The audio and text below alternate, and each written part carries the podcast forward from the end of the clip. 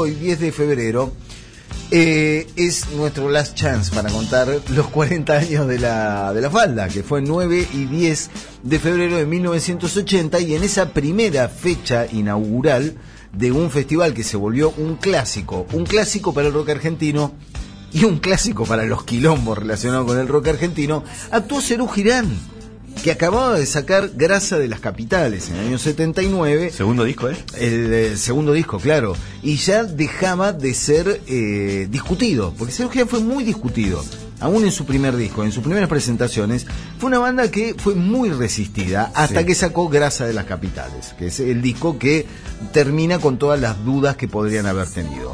Cerú Girán eh, Box Day, Raíces, Nito Mestre y los desconocidos de siempre, Raúl Porcheto, León Gieco, fueron los integrantes de ese primer line-up del Festival de la Falda, un festival que tuvo mucho que ver con eh, Mario Luna, un locutor y productor cordobés que se mandó la patriada de llevar a cabo este gran encuentro del rock argentino. Lo había intentado cuatro años antes con un show de Invisible en Cosquín y no le fue muy bien a Invisible en Cosquín, una banda demasiado rupturista como para, como para este, seducir a grandes públicos. No la vieron a Invisible. No lo vieron, claramente. Y, pero también fue un, eh, perdón, perdón. el redoble. Eh, pero no, pero hubo varios a los que no vieron y no solamente por invisible en la falda, porque la falda tiene como signo repetido a lo largo de toda su historia la, intolerancia del público.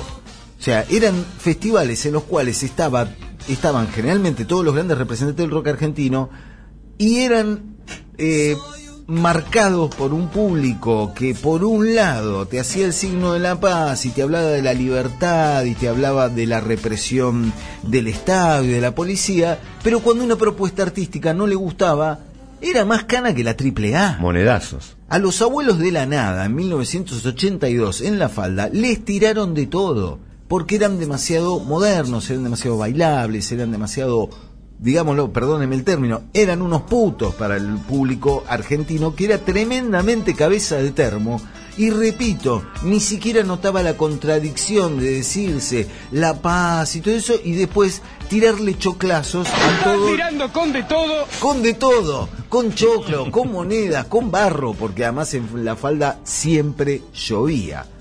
Y hablando de choclazos, citamos también, y de términos gruesos, citamos también el otro día una, una célebre frase de eh, Miguel Mateos, eh, que se mm. subió al escenario de La Falda, y mira que Miguel Mateos Sass venía de grabar Huevos, que es el disco de la transición democrática, esto que está sonando. A este país le hace falta huevo. Este disco aparece en diciembre de 1983. O sea, diciembre del 83, asumiendo Alfonsín. Mateo ya había presentado algunas de estas canciones en el Barrock del año 82, eh, pero todavía estaba con el primer disco. Y Huevos, el disco del 83, lo convierte en un portavoz del mensaje de liberación que trataba de transmitir el rock argentino en esa etapa de la recuperación democrática. Eso no lo eximió de las agresiones del público de la falda, que además, convengamos que Macheos, eh, no no fue muy diplomático al enfrentar al público y decirles, hijos de puta, a mí no me pegan ningún choclazo.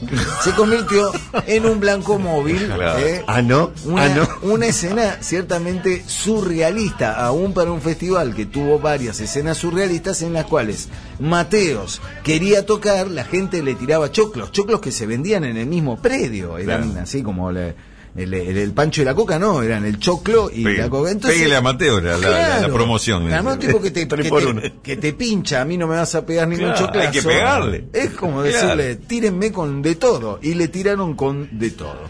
De todos modos, la falda el episodio clave, el episodio que termina clausurando lo que lo que ya se había convertido en un clásico, porque la falda era como el Cosquín Rock, que este fin de semana tuvo su edición número 20, hiper profesionalizado, ya en un modo más Lola Palusa. sería imposible si no hubieran existido experiencias como la falda, con todos sus defectos, con todos sus problemas. El año en el que la falda, también febrero, pues siempre se realizaba en febrero, en el que la falda cae definitivamente es 1987. Ese año, Mario Luna comparte la organización con una empresa, Congresos y Convenciones de la Falda, que eh, estaba encabezado ahí, hay una extraña eh, asociación entre un tipo que venía de la producción artística y alguien venido de la política, Miguel Carro, que era delegado regional de la Asociación Obrera Minera Argentina y que estaba muy contactado con José Manuel de la Sota, que era en ese momento, 87, la renovación peronista dentro de la provincia. Entre esta productora y la productora Abraxas y Mario Luna trataron de unir esfuerzos para tratar de bajarle un poco el nivel de violencia que siempre se veía en la falda, que la falda terminaba ocupando titulares, sobre todo en la prensa porteña, no tanto por su eh, el lugar de festival referente del rock argentino, sino por la usina de quilombo que se convertía cada año. Salió mal el experimento. Ah.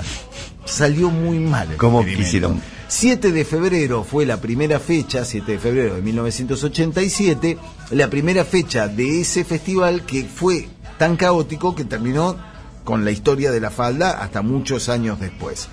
Primero, Viuda e Hijas de Rock and Roll.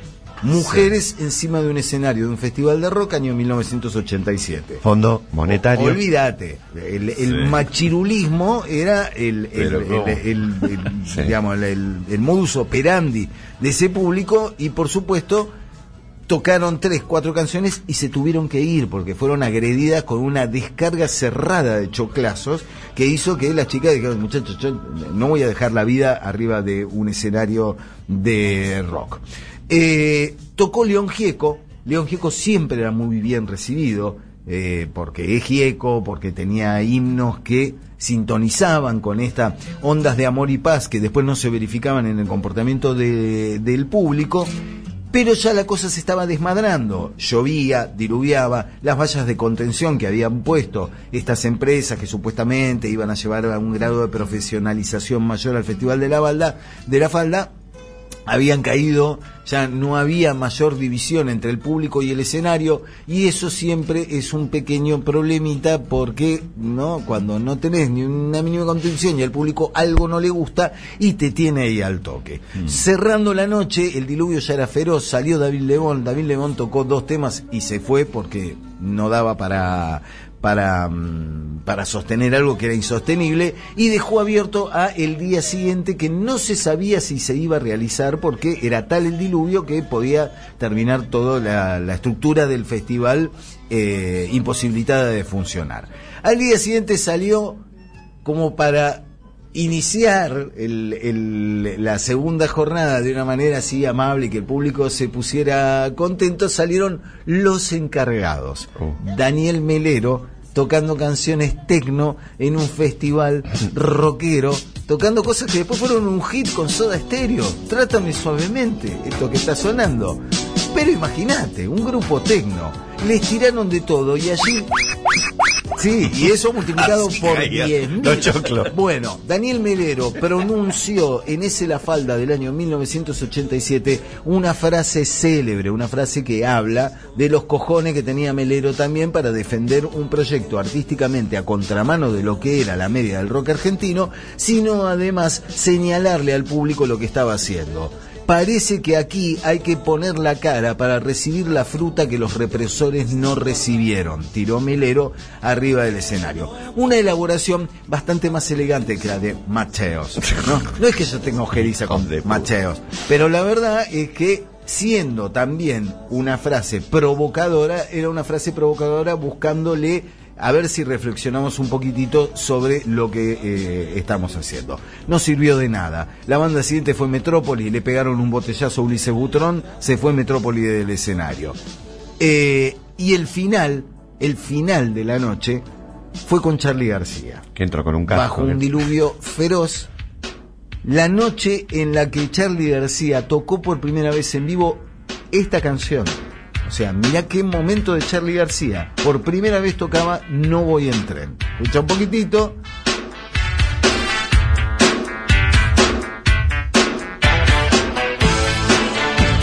Y vos decís, No voy en tren. Charlie García, parte de la religión. Claro. El mejor momento de Charlie García. Oro. Se murieron todos.